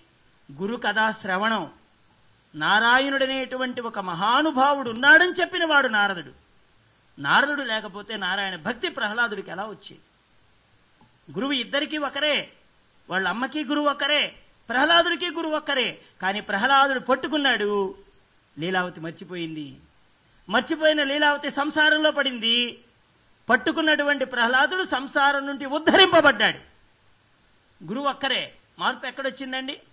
పట్టుకోవడంలో వచ్చింది. సమర్థత లేకపోవడం గురువుల్లో లేదండి. ఆ సమర్థతని నిలబెట్టుకునే విశ్వాసం మనలో లేదు. గురువులు సర్వత్రా సమర్థులే. కానీ అటువంటి ఆ లక్షణం అనేటువంటిది మనలో లేదు. దాన్ని మనకు చెప్పాడు ప్రహ్లాదుడు. శ్రవణం వినండి. గోపికలు ఖాళీ ఉంటే దేన్ని వినేవాళ్ళండి? కృష్ణుడి గురించి తలుచుకునేవాళ్ళు. కృష్ణుడి గురించే వినేవాళ్ళు. కృష్ణ రూపాన్నే చూసుకునేవాళ్ళు. ఏమన్నారండి వాళ్ళు? ఎవరికి ఏమి పెట్టితిమో ఏ యాగములు చేసితిమో ఏమి నోచితిమో ఎవరికింత పెట్టితిమో ఏ చింతారతిని ప్రొద్దుపుచ్చితిమో ఇటం చూడగంటే మీ కృష్ణార్భకు నిర్భయం అన్నారండి గోపికలు ఏడుస్తూ. ఎన్నెన్ని ఆపదలు గట్టెక్కాడండి? ఆయన గట్టెక్కలేదండి వీళ్ళని గట్టెక్కిచ్చాడు. పోతనని కృష్ణుడు చంపలేదండి. చాలా మంది అనుకుంటారు కృష్ణుడు ఆపదల నుండి గట్టెక్కాడండి ఆయన గట్టెక్కడం ఏంటండి? నా పొందా ఆర్టీసీ బస్సు వాడు ఇంకొన్ని చేరినట్టు వాడు ఎలాగో సీట్లోనే ఉంటాడు వాడు అటు ఇటు తిరుగుతూనే ఉంటాడు. మనల్ని చేరుస్తున్నాడు మనకు ఆ సంగతి తెలియటం లేదు. డ్రైవర్ అండి ఇంకొల్లు వచ్చాడండి. డ్రైవర్ ఇంకొల్లు రావడం ఏంటి? ఆయన ఎప్పుడు బస్సులోనే ఉంటాడు. మనల్ని చెప్పుతున్నాడు ఆయన. మనల్ని అటు ఇటు తిప్పుతున్నాడు కానీ ఆయన ఎప్పుడు బస్సులోనే ఉంటాడు. భగవంతుడు ఎప్పుడు అలాంటి వాడే. నారాయణమూర్తి. ఆయన గట్టెక్కలేదండి. చాలా మంది అనుకుంటారు పోతన ఆపద నుండి భలే గట్టెక్కాడండి. ఆయన గట్టెక్కలేదు వీళ్ళని గట్టెక్కిచ్చాడు. ఇంద్రుడి రాళ్ళ బాధ నుండి ఉద్ధరింపబడ్డాడండి నారాయణుడు. ఉద్ధరింపబడలేదండి ఆయన. ఉద్ధరించడానికి వచ్చినవాడు కాబట్టి కాబట్టే ఏడు రోజులు చిటికిన వేల మీద గోవర్ధన పర్వతని ఎత్తాడు రాత్రింబవళ్ళు కాపాడాడు. కానీ వీళ్ళేమనుకున్నారండి? మేము చెడం చూడగ గంటి కృష్ణార్భకు నిర్భయం ఎవరికి ఏమి చేసితిమో? ఇంకేమన్నారు తెలుసా గోపికలు? ఏ చింతారతిని ప్రొద్దుబుచ్చితిమో ఎవరికేమి పెట్టితిమో? ఏ యాగశ్రేణులను త్రొక్కితిమో? మన పుణ్యం రాశీభూతం కావాలంటే ఇంత అనుభూతి అనుభవం ఉంటే గాని భగవంతుడి యొక్క సాహచర్యం దొరకదన్నారండి గోపికలు. వాళ్ళు ఎందువల్ల పొందగలిగారు అంటే నోములు వ్రతాలన్నీ ఒక ఎత్తు అయితే ఏ చింతారతిని ప్రొద్దుపుచ్చితం ఇది చాలా గొప్ప మాట అంటారు పోతనామచ్చుల వారు ఏ చింతారతిని ప్రొద్దుపుచ్చితమో? ఉదయం అయిపోతుంది సాయంత్రం అయిపోతుంది రాత్రి అయిపోతుంది మళ్ళీ తెల్లారిపోతుంది డేట్లు మారేస్తున్నాం వారాలు మారేస్తున్నాం ఇంకేవో మన జీవితంలో రాని వచ్చేస్తున్నాయి కొత్తవి జరిగిపోతున్నాయి అనుకోనివన్నీ జరిగిపోతున్నాయి కానీ ఇవన్నీ జరుగుతున్నా మార్పు లేకుండా ఉండేవాడు దైవం ఒక్కడే. ఆయన ఒక్కడు మార్పు లేకుండా ఉన్నాడు కాబట్టి ఈ మార్పులన్నీ కూడా కాలంలో అలా జరిగిపోతూ ఉన్నాయి. కానీ ఈ కాలంలో ఎంతవరకు నువ్వు అతన్ని స్మరించావు? భాగవతం అదే చెప్పింది. వాసుదేవ శ్లోక వార్తలాలించుచు కాలమే పుణ్యుండు గడుపుచుండు అతని ఆయువు తక్క అన్యుల ఆయువు ఉదయాస్తమయములయందు ఉగ్రకరుడు వంచుకుని పోవు వాడది ఎరుంగక జీవింతు పెక్కేండు నిక్కమనుచు అంగనాపుత్ర గేహ ఆరామ విత్తాది సంసార హేతుక సంగ సుఖము తగలి వర్తింప కాలంబు తరియరింగి దండధర కింకరులు తాడనము చేసుకుని పోవ పుణ్యంబు శేయనైతి పాపరతినైతి అని ఇట్టు పలవరించు అని చెప్పింది భాగవతం. ఏం చెప్పాడండి? వాసుదేవ శ్లోక వార్తలాలించుచు కాలమే పుణ్యుండు గడుపుచుండు. భాగవతం చెప్పిందండి పుణ్యం చేసిన వాడెవడు? మనం అనుకుంటామండి పుణ్యం చేసిన వాడంటే పది ఎకరాల పొలం ఇచ్చిన వాడండి. కాదండి పది బస్తాలు ధాన్యం ఇచ్చిన వాడండి. కాదండి ఇదిగో పది మందికి వస్త్రదానం ఇచ్చిన వాడండి. భాగవతం అది చెప్పలేదండి వాసుదేవ శ్లోక వార్తలాలించేవాడే పుణ్యుడు. వాసుదేవ శ్లోకం. భగవంతుడి యొక్క కీర్తన భగవంతుడి యొక్క నామము భగవంతుడి యొక్క ధామము భగవంతుడి యొక్క తీర్థము ఇవి మీ జీవితంలో దుర్లభములు అని చెప్పారు సద్గురు అవధూతేంద్ర సరస్వతి స్వాములు వారి వారి సత్సంగంలో. ఇవన్నీ కూడా ఎక్కడ లభ్యమవుతాయంటే నామ సంకీర్తనం దగ్గర అని చెప్పాడు. నామం అక్కడైపోతే వింటారు. తన్మయత్వం కలిగితే రూపాన్ని మీ తలపులలో అక్కడే చూస్తారు. తరువాత ఆ తీర్థ ప్రసాదాన్ని మీ మనస్సు ద్వారా మీరే ఆరగిస్తారు. బయట ప్రసాదాలన్నీ నోటితో తినేవి పానాపాయన వాయువుల ద్వారా వదిలేవి. విసర్జకావయుల ద్వారా వదిలేవి. కానీ తాగడమే తప్ప విసర్జనం తెలియనటువంటి ఏకైక వస్తువు ఏదైనా ఉందంటే భగవన్నామం మాత్రమే. అది తాగుతామండి నిక్షిప్తమిక మిగతావన్నీ కూడా వదిలేయాలి. మిగతావి శేషాలు ఉంటాయి కానీ నిశ్శేషంగా నిన్ను పూర్ణంగా చేసేది భగవన్నామం ఒక్కటే. అటువంటి భగవన్నామం అనేటువంటి దాని దగ్గర మీకు సర్వం లభ్యమవుతాయన్నారు. మీకు నామం వినపడుతుంది రూపం కనపడుతుంది ఎక్కడైతే భగవద్భక్తులు ప్రకాశిస్తూ ఉంటారో అది భగవద్ధామంగా ప్రసిద్ధికి ఎక్కుతుంది. ఎక్కడైతే మీరు అంత అనుభూతిని పొందుతారో ఆ తీర్థం కూడా మీకు అనుభవిక వేద్యమే. కాబట్టి నాలుగు మీరు ప్రయత్నపూర్వకంగా ఏ కాశీకో ఏ రామేశ్వరానికో ఏ బద్రీనాథ్కో ఎక్కడికో వెళ్ళవలసిన అవసరం లేదు. ఎక్కడ హరే రామనామ సంకీర్తన జరుగుతుంటే అక్కడికి వెళ్ళండి. ఈ నాలుగు మీకు ఆయాచితంగా లభ్యమవుతాయని చెప్పారు సద్గురు అవధూతేంద్ర సరస్వతి స్వామీజీ మహారాజు వారు. మరి మనకు అవన్నీ అందిస్తున్నారు. మనకు గురుదేవుల యొక్క రూపంలో ఉండి. ఒకవేళ మళ్ళీ మనం మర్చిపోతామేమో మళ్ళీ సత్సంగానికి ఎక్కువ తక్కువ ప్రాధాన్యత ఇచ్చేసి నా పాళీ హాజరు నాకు అయిపోయింది కదా ఇక నేను గళ్ళలుంగి పట్టుకొని రూళ్ళు ఈ రూ రోడ్ల వెంట తిరిగినా కానీ పట్టించుకునేవాడు లేడు అని అనుకునేటువంటి భావంలో పడిపోయి నామం ద్వారా చేసుకున్న రెండు గంటల పుణ్యాన్ని నీ వ్యవహారంలో పడి రెండు నిమిషాలకి ఎక్కడ పోగొట్టుకుంటావేమోనని గురుదేవులు తాపత్రయం. అందుకనే సత్సంగం పెట్టారు. రెండు గంటలు పాళీ చేస్తున్నాం రెండు గంటలు భగవన్నామం వింటున్నాం భగవత్ సత్సంగం వింటున్నాం ఎక్కడ రెండు నిమిషాల్లో మళ్ళీ ప్రపంచంలోకి వెళ్ళి పొరలాడి ఎక్కడ మళ్ళీ నీకు ఆ పాపం అంటే మళ్ళీ మాలిన్యం అంటడానికి ఈ రెండు గంటల పుణ్యకాలం మళ్ళీ నీకు వస్తుందో రాదో అని తాపత్రయం గురుదేవులది. ఆ తాపత్రయం కోసమే వారు మా ఇక్కడ కూర్చొని మనల్ని కూర్చోబెడుతున్నారు. లేకపోతే వారికి ఏం అవసరం అండి? రెండు గంటలు వారు ఇక్కడ కూర్చోవలసిన అవసరం ఉందా? మనకు చెప్పవలసిన అవసరం ఉందా? ఎందుకోసం? మన మనల్ని పాపంలో పడకుండా రక్షిస్తున్నారు. మనకు తెలియటం లేదు ఆ విషయం. బయటికి వెళ్ళిపోతే ఇంకెన్ని చుట్టుముడతాయో ఎన్ని వ్యవహారాదులో. అవి ఇంకా తలనొప్పి తెచ్చిపెట్టి నీ జీవితాంతం వదలకుండా ఉండేవి కొన్ని ఉంటాయి. దెబ్బ అయితే ఓ రెండు నెలలకు మాసిపోతుంది. ఏదో ఉపద్రవం వచ్చేస్తుంది. లేదా కాని పని చేయాలని తలంపు కలుగుతోంది. ఇంతకాలం ఆర్జించుకున్న పుణ్యం నిన్ను దోషిగా నిలబెట్టేటువంటి పాపం ఒకటి ఎదురు చూస్తూ ఉంటుంది బయట. విషయాదులు పరిగెడతాయి. ఏ కూపంలోనే పడిపోతావు? దాన్ని ఎవడో చూస్తాడు. నిన్ను దోషిగా నిలబెడతాడు. భగవన్నామం చేస్తూ ఈ పని ఏమిటి సిగ్గులేదా అని నిన్ను అడుగుతాడు. పన్నెండేళ్ళు ఆర్జించుకున్న భగవన్నామ పుణ్యం రెండు నిమిషాల్లో దిగ దిగదుడిపైపోవడానికి రెండు నిమిషాలు చాలు. ఆ రెండు నిమిషాల పాపం నుంచి ఉద్ధరించేదే గురుదేవులు మనకు ప్రసాదించిన సత్సంగం. అటువంటి సత్సంగంలో ఉండే విషయాదులు మన మనకి వారు తెలపడం కోసం. వారిక్కడ మనల్ని ఇక్కడ వారు అలా కూర్చొని మనకి ఒక ఏది దిశానిర్దేశం చేస్తున్నారు? మనకందరికి కూడా ఒక మార్గనిర్దేశం చేస్తున్నారు అన్నమాట. అటువంటి తపన పడినటువంటి గురుదేవులు మన అవధూతేంద్ర సరస్వతి స్వామీజీ మహారాజు వారు మన బాబూజీ మహారాజు వారు. మరి అటువంటి వారి ఏది సమాగమం? ఎందుకంటే ప్రభుదత్త బ్రహ్మచారి గారు అవధూతేంద్ర సరస్వతి స్వాముల వారు బాబూజీ మహారాజు వారు వారు మనకి మూడు మార్గాల్ని ప్రసాదించి పెట్టారు. భాగవత మార్గం ప్రభుదత్త బ్రహ్మచారి గారు చెప్తే నామ మార్గాన్ని అవధూతేంద్ర సరస్వతి స్వాముల వారు ప్రసాదిస్తే సద్గురు బాబుజీ మహారాజు వారు జ్ఞాన మార్గాన్ని మనకు ఉపదేశం చేశారు. ఈ మూడు మార్గాల్లో భగవంతుడిని చేరుకోవచ్చని త్రివేణి సంగమ స్వరూపంగా కనిపించిన స్వరూపం గురుదేవులు మరి అటువంటి గురుదేవుల యొక్క చరణాలను ఆశ్రయిస్తూ మరి మొదటి రోజు సత్సంగాన్ని పూర్తి చేసుకుంటూ వాసుదేవ వాసుదేవ జై సద్గురుదేవ.